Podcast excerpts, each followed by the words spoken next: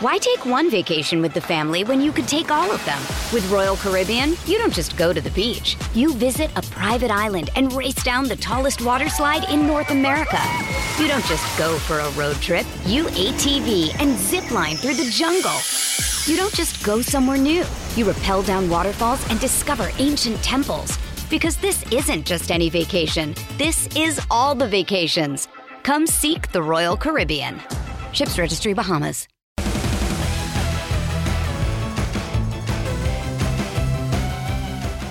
Welcome to another edition of the Pucks with Hags podcast. As always, I am your host, Joe Haggerty. Uh, I think this is the forty-first episode, I want to say, of the Pucks with Hags podcast. I always got to check and go back and figure it out, but we're somewhere in there, forty-one, forty-two. Either way, we're happy that you're listening with us today. Um, we got my buddy and longtime colleague Mick Colageo with me today to talk about some current events with the Bruins, and actually this is going to be a mailbag episode where we're answering a lot of questions. So, Mick, please tell everybody where they can find your work. Oh, yeah. Okay. My, thanks, Joe. Uh, rink rap m c dot com. M C, M, M as in Mick, C as in Colageo. rink rap m c dot com. And I link to it on X, Twitter. And uh, I've also uh, now in uh, Boston Hockey Now, helping out our friend Murph. Congrats on the uh, the new gig, by the way. Um, and yeah, Hockey News as well. Good. Uh, and let's give us some love to our sponsors, FanDuel Sportsbook. Uh, right now with the N F L in full swing, I actually lost a fantasy football game last weekend because Russell Wilson knelt down three times before they kicked the game-winning field goal. So the lost rushing yardage that I lost on three kneel downs for Russell Wilson lost my fantasy football game.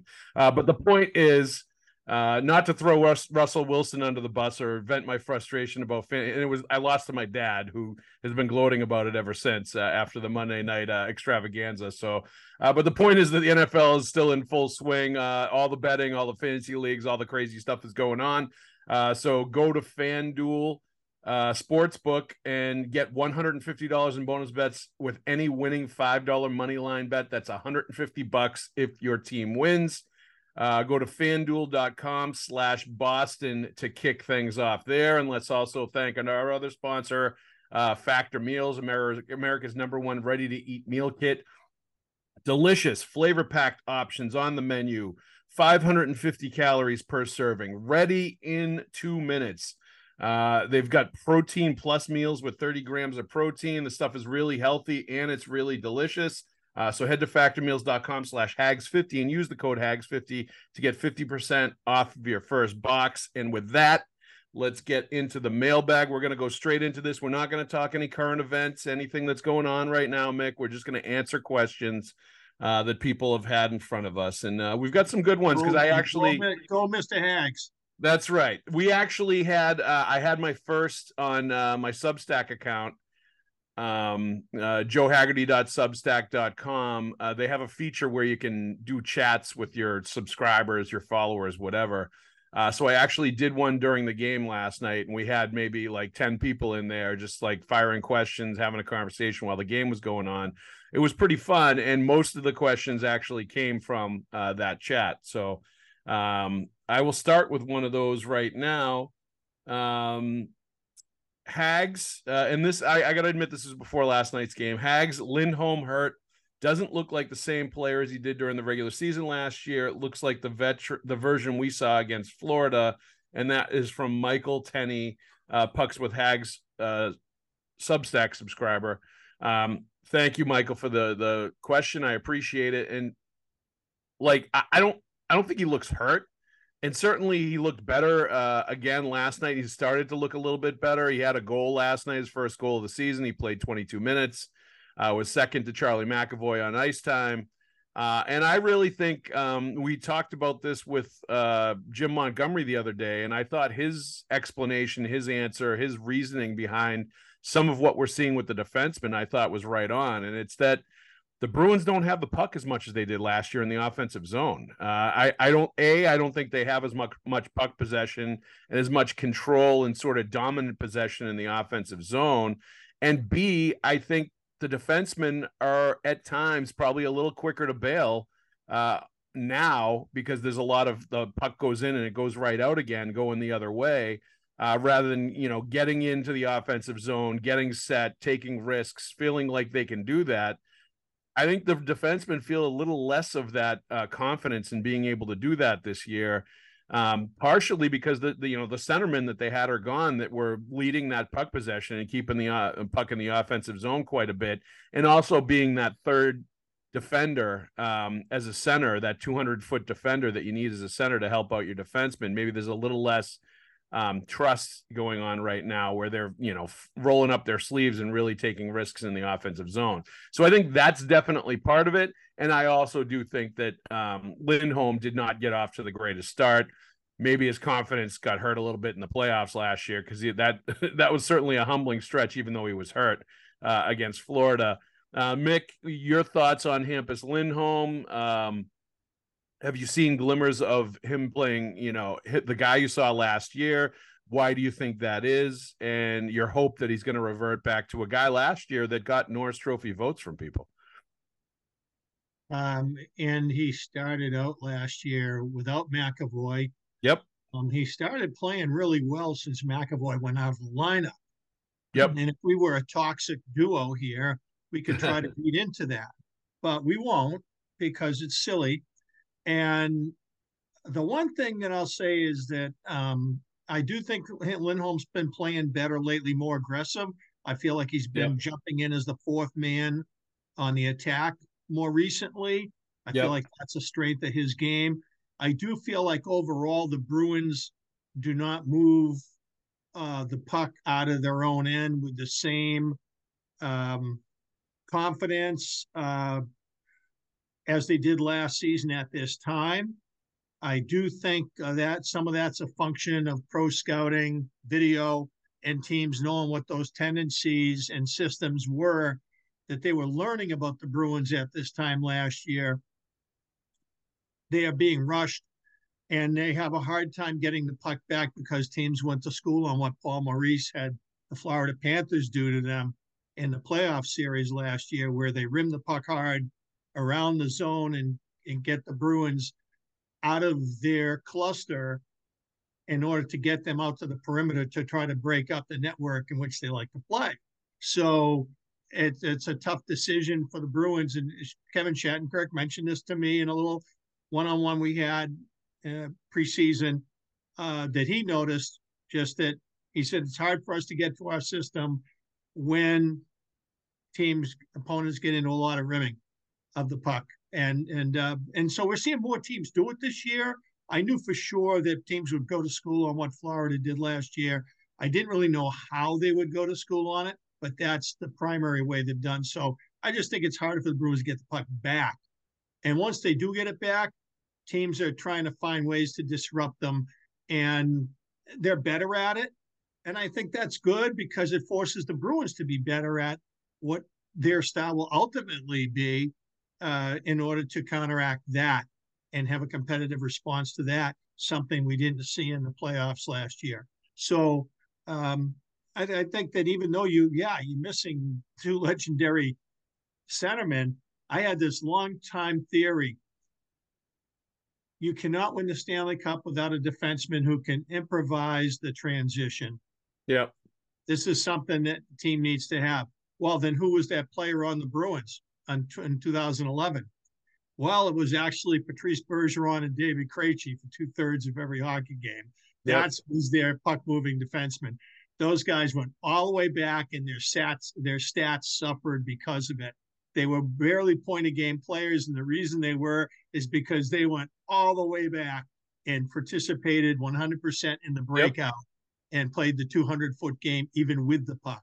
Yep, they did. And, and you know, and but they're also both excellent puck possession players, you know, yep. like they always were. And that's that's something, that's an area where uh, it's not going to show up as much in the statistics necessarily. Um, you know, guys are still getting goals. Uh, you know, Zaka, I think, has played pretty well. Some of the guys have played pretty well in in replacing them, just from an individual statistical standpoint. But I think the, the places where you're going to miss them is just the sheer puck possession that you had uh, advantages against other teams night in, night out, pretty much every single game.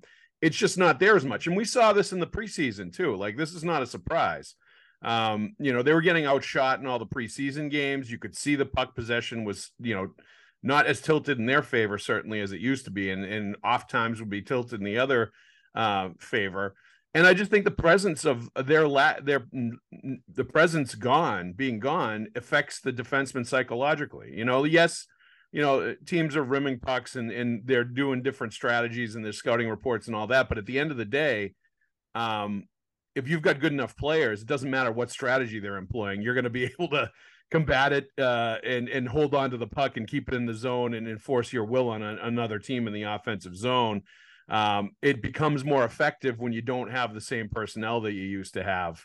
Uh, I got to say, too, right now, too, that Brad Marchand this year has been tremendous. Yeah. Not only is he moving like like the Brad Marchand prior to the uh, deterioration in his body that necessitated the double labrum surgery that yep. he spent most of last season recovering from, he is also making very strong decisions with the puck in his own end.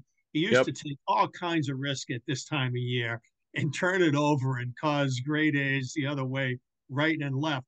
And yep. in the meantime, taking all of his sinister notes so he can torch these guys later when it matters. Now, yep. this year, he's not doing that. He's really taking care of the puck and making great plays. And that's helped them a great, great deal because he's raised his game in that end of the rink Uh, in order to get the Bruins uh, safely out of their zone on many an occasion uh, when they used to rely on Bergeron to do that for them. Yeah, and he still has that, you know, see it at times in the offensive zone. He's got that determination, like he's feeling it, and he's going to try to skate through three guys and get to the net. And sometimes he does, sometimes he doesn't. He's not making bad turnovers when he does, uh, you know, decide to do that. Uh, but you can see that ability back again, where it might wasn't explosively there as much last year, where he could make the quick, uh, you know, turns and, and the the edge work to get through everybody uh, and get through multiple defenders and get take it all the way to the net and still get a strong shot off. You're seeing that that's definitely back, and, and that danger and that ability to do that for him uh, is definitely there. So uh, no question. Better too. What's that? Is better that way too. Yep. Pastr's turning over the puck less, making better decisions and not putting his team in danger with nearly the frequency that he used to. They're both, they're both those guys have really played well. Yep, I agree. Uh, with Pasta, you know, I think some of that is just going to happen by virtue of his game, though. We're going to see times where he's going to make bad decisions or he's going to have turnovers in bad spots. And, you know, it'll come and go. And and I do think, like, you know, as as sloppy as they were against Montreal the other night, he had twenty shot attempts in that game. You know, he had like eleven shots blocked. Just, just you know, that dash in the, the score sheet alone was eleven. It was, you know, the, the amount of uh, pucks he was able to get off, the amount of action that he was in, and uh, he was in the middle of everything. Like, some of the time I thought he was settling for shots when he could have, you know, made a second move or done something to get around them. And I think that was part of the problem. And maybe that was part of the mental fatigue that Jim Montgomery was talking about, is if you're not, you know, quite as tired and your decision-making's not as uh, clouded, you know that you've got these defenders blocking your shots and you can make a fake, go around them and, and either set up a teammate or get a better shot for yourself rather than settle for whatever you were getting right in that moment. And I think things like that is definitely what he was referenced to, referencing Uh, when he when he's he talked become about the most fluid player in the league, in the world, at showing pass and shooting the puck. Yep, he's he's just it's hard to know where that increment is that one changes into the other. He's really getting great at it. Yep. Um, all right, let's get on to the next question. Uh, the the sky isn't falling. This is an interesting shift from Monty. I wonder how this is being perceived in the room. Not saying there are cracks in the room and leadership issues, but in the last few days, Monty has called out his captain for a dumb, unsportsmanlike penalty against the Habs and now stopped a, p- a sloppy practice drill to bag-skate the team. Not saying Marshy is the issue, but you got to wonder if this would have happened with Bergie. Something tells me we are about to see a more feisty rat like Brad Marchand and turning up the dial a bit. He's going to need everyone pulling on the rope, too. Um, I, I think that I, I putting the Marchand stuff aside, because I do think, um, look, somebody at, at certain points during the season, there are going to be players, especially if you're one of the most penalized teams in the league, there are, somebody's going to have to step up and say, hey, what's going on, and and voice some kind of problem, whether it's the coach, whether it's the player. You know, there's going to be times where I think that's going to be required. Or, and to be honest with you, after Marchand uh, got the unsportsmanlike and complained, they got a few calls after that. They ended up getting two minor penalties called on the same shift against Montreal, and ended up getting like a two man advantage for most of uh, a power play that they had after that happened. Um, so you could make the argument that it actually worked what he did, um, and it was effective. But uh, bottom line with all of this, that is, game annoyed me because the officials called a different game in the third period than they did. Uh, through of course, and of then, course, and, and and there was there was several penalty calls. calls after the damage is done, and now was, you're overly managing the game, and it's no, like, you know, keep and there was calls. Let us leave with dignity. That was annoying. There was several penalties called in that game that were ridiculous anyway. Like I, I they, they were well within their uh, bounds to be complaining about some of the penalties that were called in that game that were either phantom penalties or just bad calls. Um, but the bottom line with all of this is I, the re- and the reason I, you know, uh, wanted to answer this question is that uh, the shift is real for Jim Montgomery. There is no question about it. Um, you know, and, and I made the comparison. I almost said he was kind of like uh, a hockey coach version of Mister Rogers last year, where everything was positive, everything was good. Uh, you know, he, there, ne- never a discouraging word really was said about anybody and anything. And I think it was very much uh, kept to the positive tip.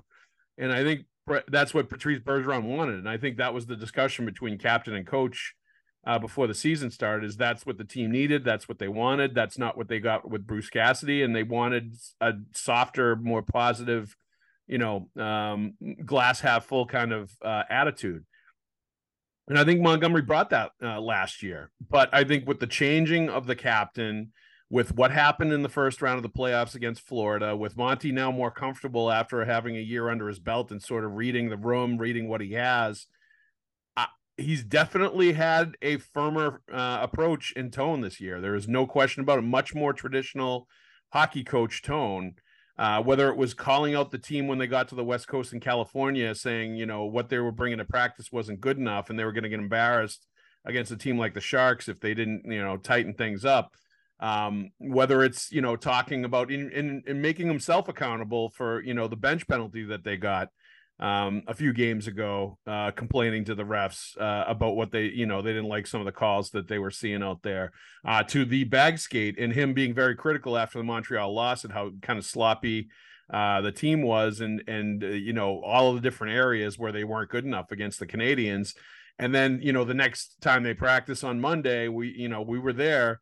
They're in the middle of a drill. I think they were in the middle of a small area three-on-three drill that they've done quite often. It's a drill I really like, uh, where they have to make a pass in the D in the D zone three-on-three uh, before they can clear it to the next the new threesome that's waiting down the other end of the ice. You pass it to them, then they go on offense. You're out, and the team that was on offense goes on defense. Um, and they've done that drill a few times, and I really like it. And he does it to encourage like quick passes and, and quick transitions to get out of the defensive zone and to get it up ice and to get it offensively, get it going offensively. But clearly he didn't like what he saw. Very like it was probably less than a minute or two into the drill when all the pucks went away, they lined up uh, and they started doing this crisscross conditioning drill that was clearly bag skate-esque. It was only about ten minutes. It wasn't very long. Uh, but I think the point was was made that, you know, what they were bringing in practice wasn't good enough. And if they wanted to skate and not have pucks, they were going to skate instead uh, if they didn't bring their very best to the drills. And they they weren't crisp and exactly the way uh, Montgomery expected them to be. And I, Mick, I can't tell you the last time I saw any kind of a bag skate like that during the regular season practice. Like you see, some, you see, you see, three years ago. Yeah. You see some conditioning stuff during training camp. No doubt about it. Like the couple times they do those skates where the guys are like dragging ass at the end of it when they're racing up and down. The, I remember that guy Greenway, the huge Greenway, uh, the younger brother of the guy that plays in Minnesota. I yeah. uh, was trying to hook on as a defenseman with the Bruins a few years ago, changing positions. And I remember him just absolutely dra- dragging ass behind everybody else at the end of the conditioning and training camp. Uh, you know, he was having a rough time, but that stuff is very challenging for them. But you do not see that during the regular season. They stay away from that stuff almost always. And that's not something Bruce Cassidy really ever did with the Bruins. That's not something I remember Claude Julien really doing uh, with the Bruins in practice. Uh, certainly, I don't I don't remember seeing that under the captaincies of Patrice Bergeron and Zdeno Chara, really. Um, so it was interesting to see that yesterday. And, you know, on the one hand, I like that he's doing this, and I certainly think it, it's it's what you have to do at the N H L level. You can't be like super positive, like everything's great, everything is awesome all the time approach.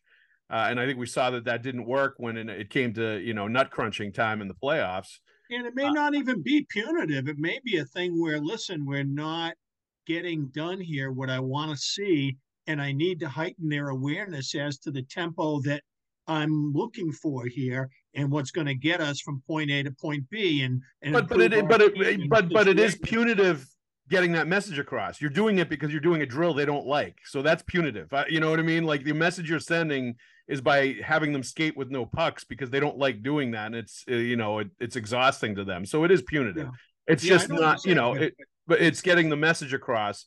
Like he he tried, Monty tried to tell us after the practice it had something to do with the sports science people telling him that, you know, whatever. And I I don't agree with that. I don't. I think that was him trying to cover for his players and not have it go out there as being a bag skate. It was a bag skate. The players knew it. The players talked about it afterwards. Clearly, there was a message sent across. But like the point I want to make is, like, I like that he's doing this, and I think you have to do this at times. And I I really, it's like the ultimate hockey coach thing to do that when you're eleven, one, and two, and to be demanding when things are going well, and you could be Ryan Hyde and the Hog and thinking that you're, you know, the N H L's best team and all this other stuff is going on. And I wonder if, like, if they struggle a little bit, if he's going to bring out the positivity and a little bit more, and it's going to be one of those things where he cracks the whip when things are going really well, and then he edges off of it when, you know, the real hard times hit or the that dog maybe, days hit. Maybe. But as, but, as but the parent of young children, it probably, you know, thinking a little subconsciously about that too. Well, yeah, but I think most hockey coaches, them, you don't want them to be Wile E. Coyote and be a hundred feet off the edge of the cliff and still right. and haven't realized where they are yet. And, right, and but I think I, I agree. That, but that a record can do a lot of lying when your goaltending is this good. Yes, and, and I think, but I think good hockey coaches do that. I think good hockey coaches will pick their spots to do either one of those things, and I think he's showing this year, like. I honestly think Jim Montgomery's doing a better job this year than he did last year when he won the Jack Adams already. Like, I'm already seeing him um, um, uh, making much more impactful decisions, doing things, uh, you know, pushing the buttons at the right times and really showing a, a great feel for when he has to do these things. But, you know, my question being, though, like, it's going to be interesting, you know, if we see this happen, this kind of something like this happen a few times, if it gets the same response or doesn't. You know, I I just wonder how many times you could do something like this. And maybe this will only be a one-time thing because I know they had like, what, three days off before they play Montreal, four days off. Uh, so they knew they were going to be able to. It's a real light week. Yeah. Yeah. So it gave them an opportunity to do something like that in a practice that's not going to come when they're playing three and four. Mm-hmm. um, yeah. But but I just wonder how long-term, how the team is going to respond if there's a more of an edge to the way Jim Montgomery coaches, like we've seen early in the season here. I don't know, man. You know, it, it, not everybody will respond the same way, too. And, and yep. that may influence what happens at the trade deadline. You know, and, I mean, sometimes players respond well to the coach, and and it may be a situation where he's not going to go. He is likely to coddle somebody this year as right. last year. Since, you know, I think that the Bruins – I kind of feel like, listen, we believe in our goaltending, we believe in our defense, and our offense is going to have to overachieve. They didn't, not my word, not theirs. But yep. I do think that that's the mentality right now. And and the pillars of that offense right now, those guys are playing really well. Yep. And, uh, and for the most part, the honest effort is there. Uh, there's been guys that I didn't expect much from that have been pretty solid. And and guys that I hope would be solid and have been, and other guys that, that I expected more from this year that haven't really done, uh, played well. And, uh, you know, and how they respond going forward, it may affect, that'll be, I, I'm most interested in how those players respond to the coach as we go forward if their seasons are not going well, Jake DeBrusk. I was just going to say, I feel like you're referencing a certain player, Mick, and his name is Jake DeBrusk. Uh, he's not alone, but he's, but he's definitely, yes. he's definitely, uh, you know, I mean, it, hard to, hard to uh, ignore it right now. It is. And, you know, I, I do think Mon- Monty has continued to put him out there a lot and continued to, you know, Uh, roll him out there and not uh, really curtail his minutes, certainly not scratch him or bench him for long stretches. Uh, and it hasn't gotten to that point, and, and there may be some hesitancy to do so, just given, you know, his history with um, Bruce Cassidy and what happened before he got there. All right, everybody, we're smack dab in the middle of the N F L season. You know what that means? That means more time for you to get involved with FanDuel Sportsbook. That's right. Uh, the N F L season is in full swing. Even the N H L season is in full swing as well. So you should be getting uh, your wallets out, and you should be getting involved with the excitement that is FanDuel Sportsbook. Score, score early in this N F L season with FanDuel, America's number one sportsbook and the exclusive wagering partner of the C L N S Network. Right now, new customers get one hundred fifty dollars in bonus bets with any winning five dollar money line bet. That's one hundred fifty bucks, people, if your team wins. So if you have a good feeling and you know, um, let's say you, you're betting uh, all your money on the team that's playing the Patriots because you think the other team's going to win and the Patriots are going to lose. That's been a smart bet all season. You do that, you get one hundred fifty bucks from uh, from FanDuel Sportsbook. How do you like that? If you've been thinking about joining FanDuel, there's no better time to get in the action than right now. The app is extremely easy to use. There's a wide range of betting options that include spreads, player props, over-unders, so much more. The app is great. Uh, it's it's very easy to use. Um, so visit FanDuel.com slash Boston and kick off the N F L season and do it right.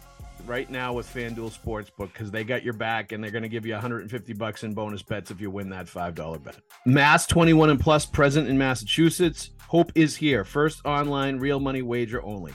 five dollar pregame money line wager required. First online real money wager only. ten dollar first deposit required. Bonus issued as non-withdrawable bonus bets that expire seven days after receipt. See terms at sportsbook dot fanduel dot com. Gambling helpline M A dot org or call one eight hundred three two seven five zero five zero for twenty-four seven support. Play it smart from the start. Game Sense M A dot com or call one eight hundred G A M one two three four. Um, but the, the uh, this leads into another the next question uh, from Mary O'Connell, who was on the um, Pucks with Hags Substack uh, chat last night and just basically asked, what is wrong with DeBrusk? With three question marks at the end of it. And um, I think, you, Mick, you please take this one because, uh, you know, one goal in fourteen games is one goal in fourteen games. Um, as talented as he is, uh, this is not the start that he would have wanted in a contract year for sure. Uh, but here we are, uh, you know, over a month into the season. I see a guy who last year, before he got injured, winning the Winter Classic for the Bruins, at Fenway yep. Park, going to the net, taking the hacks and the whacks, putting his body in harm's way. I've seen a lot less of that this year. This looks to me like Jake DeBrusk before he gets put up in the ninth floor next to Eric Holla uh, by Bruce Cassidy.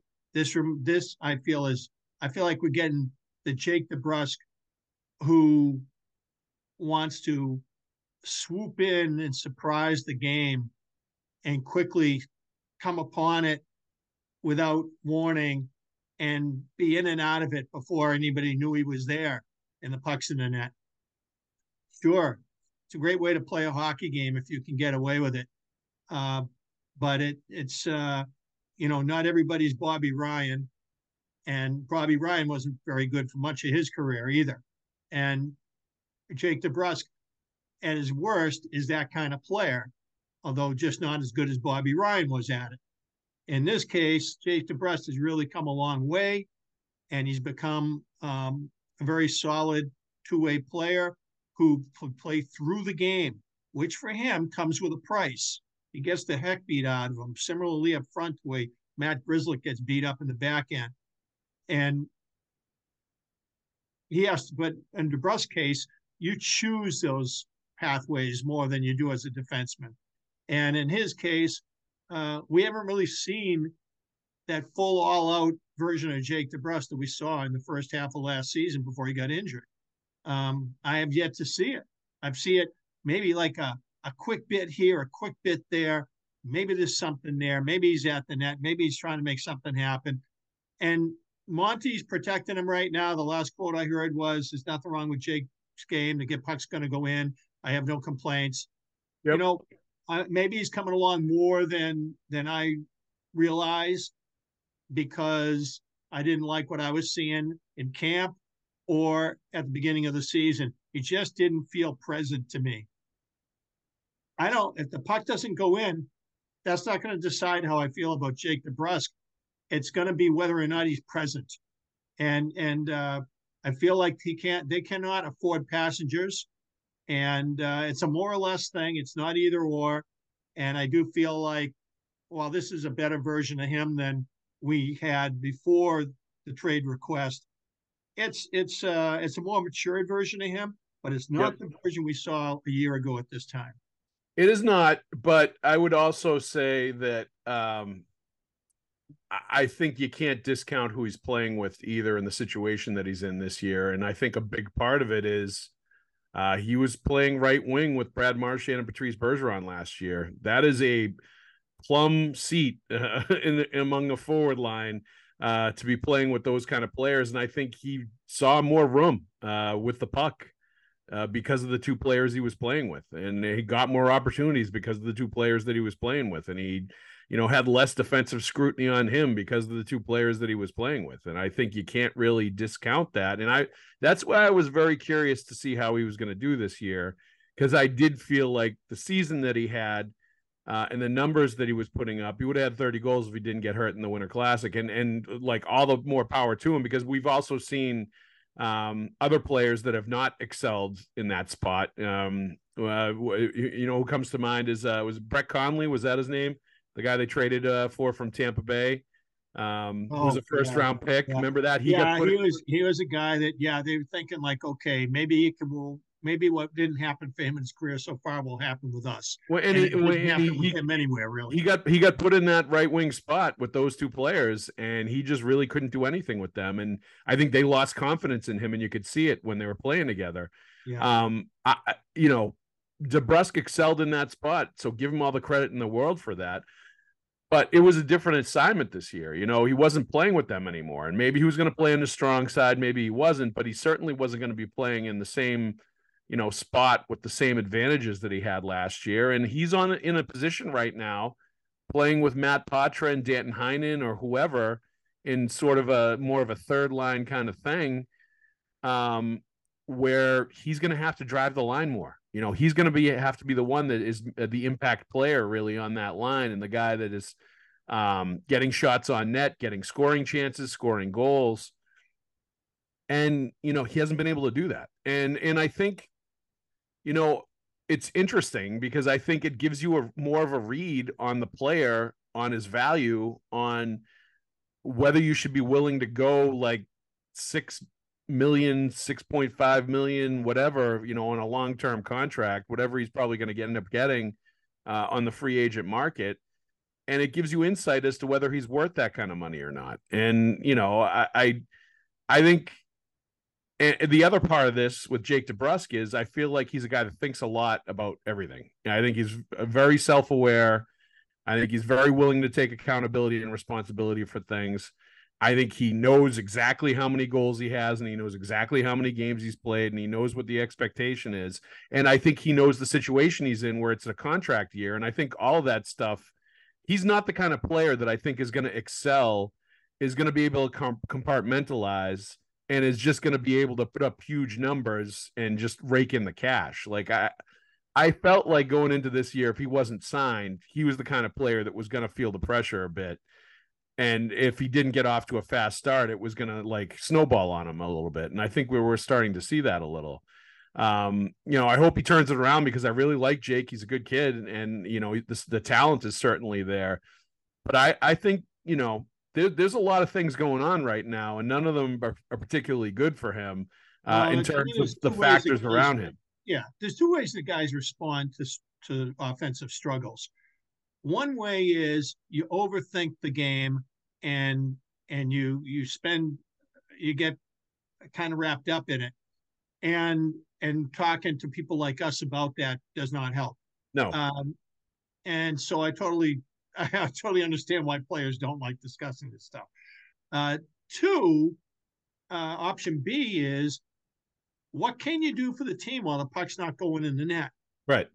Hit somebody. Do some things that you are capable of doing. It doesn't mean you doesn't mean you Rick talk it. It just means that you're that you can be uh, um, uh, the most useful version of yourself and compete. And and uh, and to me, uh, that's really what I'd like to see.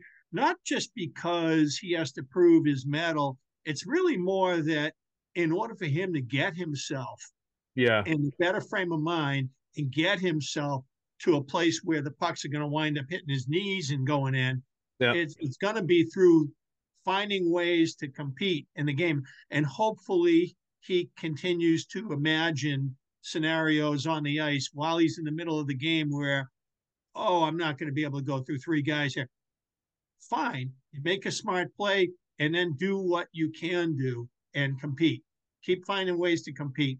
Uh, be a free thinker out there and, And within within the confines of Monty's uh, system and strategy, and and uh, and and go go get go get the puck that got chipped in, or or you know win an icing. Just just find ways to that. There's always pathways for your com- compete level to find uh, its its maximum output. You know, even if if, if you're not getting the outcomes you want um, statistically.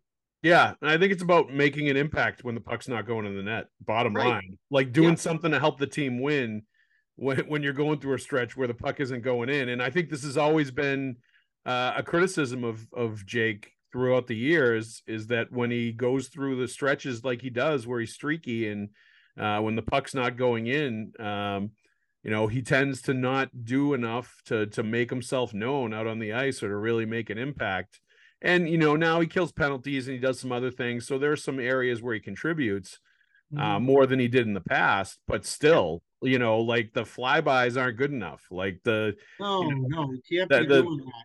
No, you gotta, you gotta, you gotta really go to the nth degree and really push. And and uh, and you know, and you might not get your result right away. It might not happen for a month. Who knows? But it, but if but but the coach is never going to complain about a guy who's who's uh, finding. Oh, you know, the place where you can compete, that you go at it all the way. That's yep. that's going to help the Bruins. It's going to help him. And and and I'd like to see his mind just kind of relax a little more and and just kind of, you know, go gangbusters and not worry about whether the puck goes in off of his stick. And just just go be a good go be a good hockey player. We do have Factor Meals uh, to help us out. America's number one ready-to-eat meal kit. When it does get busy, when it does get crazy, when we do need a, a quick meal, uh, they fuel you up fast with flavorful and nutritious ready-to-eat meals delivered straight to your door. Takes less than two minutes to cook them. They're fresh, never frozen. Meals ready in two minutes, like I said. Uh, they have calorie-conscious options, going upscale with some of the things they're offering now, like surf and turf, surf and surf meal options, roasted garlic, filet mignon, and shrimp and Cajun spiced shrimp and salmon, which is like right in my wheelhouse. This is the kind of stuff I'm all about. So it's got everything for everybody. Uh, there's thirty-four plus chef prepared, dietitian approved weekly options for meals. Uh, you can get snacks, you can get breakfast items. Like it's it's it's a great deal. Um, so if you want to get Factor Meals, uh, go to factor meals dot com slash hags fifty and use the code hags fifty to get fifty percent off of your fir- first box. It's a great deal. Uh, you know, I, I've tried it. It's fantastic. I recommend it to you. We love these ready to, to make meal kits, especially when we're, we're on the go with our kids. So one more time, that's factor meals dot com slash hags fifty to get fifty percent off your first box. You won't be sorry if you go to Factor Meals. It gets the Hags thumbs up seal of approval. it's Kaylee Cuoco for Priceline. Ready to go to your happy place for a happy price? Well, why didn't you say so? Just download the Priceline app right now and save up to sixty percent on hotels. So whether it's Cousin Kevin's Kazoo Concert in Kansas City, go Kevin, or Becky's Bachelorette Bash in Bermuda, you never have to miss a trip ever again. So download the Priceline app today. Your savings are waiting. Go to your happy place for a happy price. Go to your happy price, Priceline. Why take one vacation with the family when you could take all of them? With Royal Caribbean, you don't just go to the beach. You visit a private island and race down the tallest water slide in North America. You don't just go for a road trip. You A T V and zip line through the jungle. You don't just go somewhere new. You rappel down waterfalls and discover ancient temples. Because this isn't just any vacation. This is all the vacations. Come seek the Royal Caribbean. Ships Registry, Bahamas. Jay Golds two thousand four asks uh, on Twitter, asks, when the hell is Lucic coming back?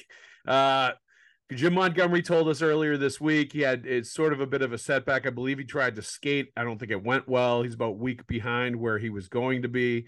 Um, so it's probably a few a week or two before we're going to see him at the very least. Um, after taking the Derek Forbert shot off his ankle, uh, clearly it was a painful, uh, painful thing.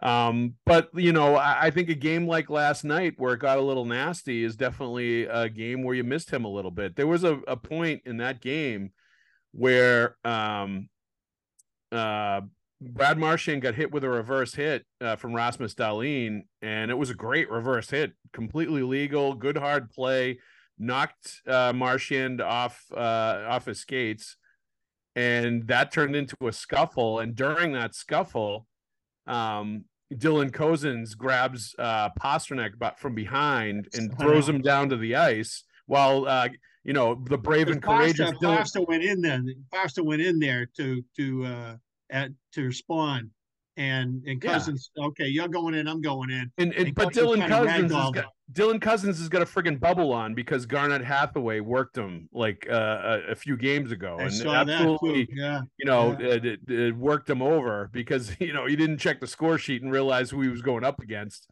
right? Uh, and he got a bunch of knuckle sandwiches to the face, so now he's got a, a bubble on his face. But like that, you know, that that's the kind of situation where I fully expected Frederic was going to go after Cozens for doing something like the, that to Pastrnak.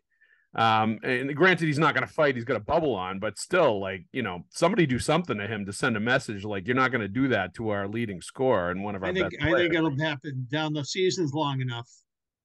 It that'll, should. That'll be discussed. Yeah, but it, but it, but the point being, it's probably going to happen because Lucic is going to be back, and he was watching the game and he saw what happened, and, and you know, he's going to be the one to send a message. And um, when Lucic isn't there, it would be nice if Frederic stepped up and did that uh, sometimes. And you you were hoping that Lucic being around this year might be a positive impact on Frederic to to be that kind of guy a little bit more often. Well, and, I don't know. Maybe maybe he wanted to and was called off. You know, maybe he wanted to and was told no. Uh, you know, I mean, the we uh, we do have seen footage of him on social ice level camera when England wants to go with somebody off a face off, and you can hear Frederic yelling at him. Uh, You want to go? I go. You want to go? You go with me. I go. They line up. They fight. Frederic wins. Decision. Yep. Not a knockout. And, yep. uh, and you know, it goes off the ice. Woo! You know, it's it's uh, pretty impressive that, that Frederic stepped up and seeing that England was mouthing off at somebody in the Bruins, like he was trying to get something going. And Frederic stepped in and said, you know, I'm the guy right here. Yep. And, and I, so... So I, I you know, I like to see that. A wild guess that that uh, Frederic uh, either didn't have opportunity or was told uh, stand down. Yeah, I guess I, I hate that if it was stand down. You know, they like they're winning three nothing. They're beating the bejesus out of Buffalo. There's no reason to stand down there. Buffalo wasn't going to win that game last night. They looked like they didn't want to be there. And this actually leads into uh, the next question. Um, What's wrong with the Sabres? Extend Bill on Twitter. I'm here to admit that I am one of the idiots that thought Buffalo was going to take the leap this year and be a playoff team. And I, you know, I thought Buffalo was going to threaten uh, for a playoff spot in the Atlantic Division two this year. Uh, and maybe they still will. They certainly have the talent. Um, but I'm here to tell you that the team that I watched last night, that Sabres team, uh, was not in it from the first drop of the puck and uh, looked like the same old Sabres. I mean, Owen Power just got absolutely schooled last night. He and Connor, I, Connor Clifton must have been the most miserable guy on the ice, like watching the bu- Bruins bus leave after the game was over last night. Like, take me with you, please. Cliffy, um, Cliffy was minus three. He was. He was a minus he was three. He was with Owen Power, and Owen Power was a disaster. It was really – Cliffy was a minus three, but Owen Power was the reason he was a minus three because Owen Power was awful. Uh, he got beaten to inside ice by Danton Heinen on the first goal of the game. He had that horrible turnover, like it gift-wrapped it to Oscar Steen for the goal, goal that he scored, just threw it to him right out of the corner in the front of the net. Uh, it would just absolutely struggle bus in his own zone all night long for Owen Power. So – Uh, you know, uh, I, I do wonder. That's the now. thing when you're playing young players, you're playing young players on defense. You, you, it's not linear. You can nope. have a pretty good encouraging. So make Mason Lohrei looks great right now, right? And near the end of the season, my people might be saying, "Whatever happened to Mason Lohrei? I thought he was good." It's it's that's that's development, and and uh, yep. and that's that's why they got to be cautious in a case like uh, whether they say, "Okay, we're going forward with Lohrei, and we're going to be great, and our top four is going to be awesome because he's never going to look back." You know, I, he'll look back a couple of times, and yeah. and uh, and I still think Power is going to be a good player for Buffalo. But of course, these are the hiccups of developing on the job. Yep, and it's a tough position to be in. Like defenseman, you're going to get exposed sometimes when you're you're not ready to be in certain situations, and, and you're thrust into it. And you know, it, and you also have the quick memory that you have to have when you do make mistakes. And I think yeah. that's hard to have when you're a younger player, um, like Owen Power is. And and you know, like Lohrei, I agree, he's going to have ups and downs, just like Poitras. Like all those young players hmm. have the peaks and valleys in their year. There's no doubt about it. Um, And, the, you know, the, here's a question about the back end again for the you know, the Bruins. Please tell me what Shattenkirk brings to the table from uh, at Three Guy Boys on Twitter. Mick, what does Shattenkirk bring to the table? Uh, reliable puck movement out of his own zone. Uh, he can quarterback a power play. Um, he's not a reliable defender in difficult matchups. I would not match him up. If you if Shattenkirk, if you have injuries and Shattenkirk is in a top four is in a top four matchup situation against, that'd be very temporary. Forwards, uh, then speed is going to be a problem, yeah. and physicality is going to be a problem. Yeah. So his value to the Bruins is when they have the puck. He's pretty smart without it. He actually is a very very shrewd, uh, very very studious player. Um, he stuck around despite a lack of size and a lack of speed uh, for a good reason. He's a smart and skilled uh, player who plays to his strengths. And um, the, the fortunate thing for the Bruins is, is that he seems to read the room well and understand what he can get away with and what he can't. Um, so uh, I can understand the theory. They know they needed with less run support for Ullmark and Swayman that they were going to have to have a better power play this year, a more consistent one. And that's clearly one of the reasons why you got a guy like Shattenkirk instead of a guy like Clifton playing as your third right shot behind McAvoy and Carlo. So that that's really what that's all about. Ian Mitchell uh, is, is basically a younger version of the same kind of player with yep. offensive upside, um, with defensive uh, liability. Uh, and but but they figured it's better for a guy in the back nine than a than a kid who's barely ready for the show. Yep. Uh, so so um, you know, and given the state of their team, uh, that was the decision. It's a short term solution, and I don't think it's. I think it's working out. No, no, I think it's fine. And it, like, like let's face it, it was fiscal more than anything else. That the decision uh, with Connor Clifton, it wasn't about style of play, whatever. They weren't going to pay him the amount of money he was going to get from Buffalo, right. and they wanted to bring somebody in on a one-year, very short money deal, and that's what they got with Kevin Shattenkirk. Uh, and he does bring some things to the table that they definitely uh, needed more of in depth in, but like you can't have enough veteran defensemen as far as I'm concerned. And he's like, he's an asset in the right situation. And certainly uh, when you have a bunch of capable defensemen, he's a good guy to have around. like when you get into a pinch uh, where you do need somebody to step up into a top four defenseman role for a very short term of time. He can fake he, it for a while. Can, of course yeah. he can. He can do it for a few games. And he did that earlier this year when all the defensemen went down and he played a couple of games over twenty minutes. Uh, he's been there before. He's done that uh, for most of his career. So he's able to do it in short bursts. I just don't, he's not obviously going to be able to do that over a long haul. Um, but, you know, to your point, I think he, he, you know, brings poise with the puck. He brings a guy that is capable on the man advantage uh, and is going to just help uh, keep things moving. Like, he, you know, if you get into a playoff battle with a team like Florida, where you need puck movers, he's probably going to help you, you know, in a, in a playoff setting, um, given that he's also got a tons of a playoff experience too. I think all that stuff is going to help. Um, So I, you know, I like what he brings, but he's he's a bottom, he's a one million dollar a year player uh, on a bottom pairing role. Like, you know, it, let's let's manage our expectations on what you think you're going to get out of Kevin Shattenkirk. I think he's done perfectly fine so far, uh, given his job description and, and what you need out of him. Um, these uh, these people, these they are people, not machines. They will have good games and occasional bad games. Uh, twelve, one and two. Best winning percentage in the N H L. Maybe Monty should be riding the referees for the awful officiating, and our best player won't be doing it for him and in the penalty box. And that's from Brian Hancock. Um, so clearly he doesn't, he doesn't, uh, he didn't approve of the bag skate. It sounds like, uh, and, and Monty should be going after the officials. And he did. He, a couple games ago, they got a bench minor because Monty was uh, giving it to the, the refs. Not, he didn't do it Greg Cronin style, Uh, where he ended up getting fined and uh, it became uh, he got thrown out of the game. I thought that was hilarious to watch. And knowing Crow, I thought it was really funny. Um, just seeing his reactions on the bench that led to it. Uh, but, you know, Monty's, uh, I think, savvy enough and, and poised enough that he knows as a coach what he can say and what he can't say. And he's trying to get his message across that he didn't like the calls there. Um, but, you know, to his credit, too, uh, like a good coach, he was accountable for it afterwards, saying that, you know, they that they lost their composure on the bench a little bit when they got yeah, that and a, took responsibility he, yeah, for it. He did a great job of staying away from that stuff and talking about where his team fell short. I thought he did it uh, after Detroit. I thought he did it after Montreal. Two games yep. where I really found the officiating to be annoying. And um, and I, I think right now there's a league-wide frustration.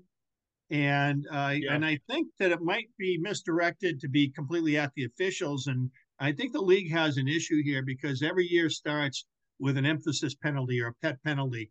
And right. and the and the and the ram of the fallout of the pet penalty theory is is that the rest of the rule book gets completely forgotten. yeah. And you can yeah. do anything else in a game right. if the officials are not feeling embarrassed. And and uh And there's and the, the league seems to need to revise its theory on pet penalty versus uh, rule book overall versus yep. uh, what we're going to do now, uh, how consistent our games are. I just don't feel like there's a good uh, sy- uh, synergy going on right now between the league and its refs. And after the, I think that. I have all the respect for the refs, even though you'd never think so by listening to me on, on Twitter. But uh, but it, not late, not this season. I've been kind of nuts. But I but it really I just think that they they they have a, a mandates and direction directives, and uh, and I also still think there needs to be an eye in the sky for the obvious ones that get missed because in the course of all their checkoffs and necessary methods, it's possible for things to happen in a hockey game that somebody who's just following the puck and isn't responsible for anything yep. is going to see, and they're not. Of course. Uh, and it, oh, that happens at every level. There's absolutely there's so much go- happening on the ice.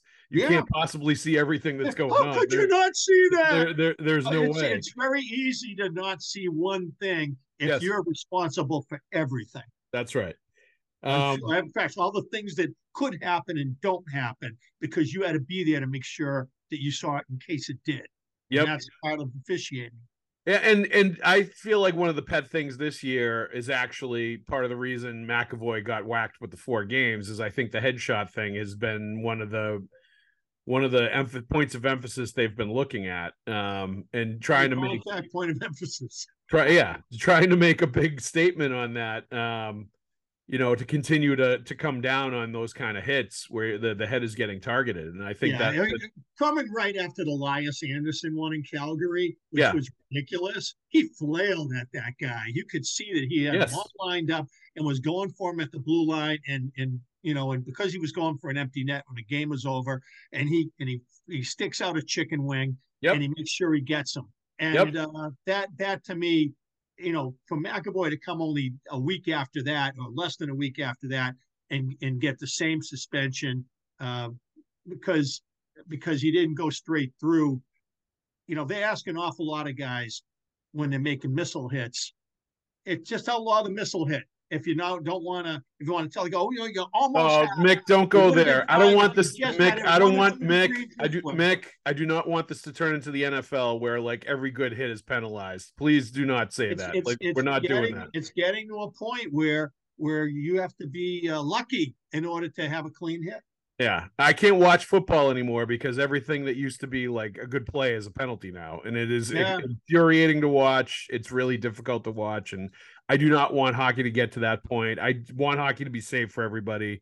I obviously don't want anybody to have concussions, um, but I think there's a level of physicality in hockey that has to remain, or it's not hockey anymore, and I really would be concerned to continue to walk down that path. But I know what you mean. It's like, you know, it's hard to make players walk this tightrope of of playing fast, playing physical, but not going over the edge. But, you know, I think what every once in a while you will, and you get slapped on the wrist. But if you're like McAvoy um, and you have a history of not doing that, I think you're going to be fine. You're going to go back to the player you were before um, and, and be able to play that way uh, and, you know, just go back to to making clean shoulder checks Uh, into other players that are just big body contact hits that change momentum in games. I did think it was interesting, though, in McAvoy's first game back from the suspension, he had zero hits in that game.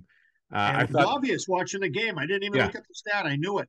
He played yep. the puck the whole night. He just played position, and he and he went out of his way not to be involved in that yep. regard. And that's yep. unfortunate because because uh, he is a guy who who's whose ability to hit is a tremendous asset. Um, almost like Scott Stevens, not quite in that league, but definitely yep. uh, reminiscent thereof. No, but in this generation, he's the, that kind of version of that. You know, like he's the closest thing to a player that could play that way now is is sort of the way he plays with, you know, the physicality being a, a momentum shifter and being a big statement thing. And that's one of his biggest signature thing, I think. Signature things, I think, on the ice is, is throwing big hits like that. Um, so I think as time goes on and as it gets removed from the four game suspension, that will come back. But I definitely felt like his first game back, he was thinking about it, and you could see very visibly oh, yeah. on the ice, he was thinking yeah. about it. Yeah. Um, all right. Last question here. Hags, the Bees do really well mentoring D-men, Carlo and McAvoy with Chara, Lohrei getting shifts with both these guys, but they seem to not support their forwards as much. Matt Poitras has been pretty quiet away from support of stronger line mates. I get that forward is a different game, but how do the Bees better support young forwards? I'm thinking of, and here we go, uh, here we go in the Wayback Machine, Mick. I'm thinking of Spooner, Coco, and countless others that were skilled forwards and bad fits for bottom six work and never got traction. And that's from uh, Joseph Stucker, uh, who was also on the, the Substack chat last night. Um, I, I and I answered this last night. Like, when you mention guys like Spooner and Coco, it really doesn't register with me because they're like playing in the K H L right now. And granted, they're both doing really well in the K H L, but it's they didn't stick in the N H L. And you know, Anders Bjork didn't really stick around and do much impact-wise. And there's a, like a list of players that were prospects for the Bruins that, you know, never really panned out. And it was less about the way they were treated or where the, who they were skating with at the N H L level.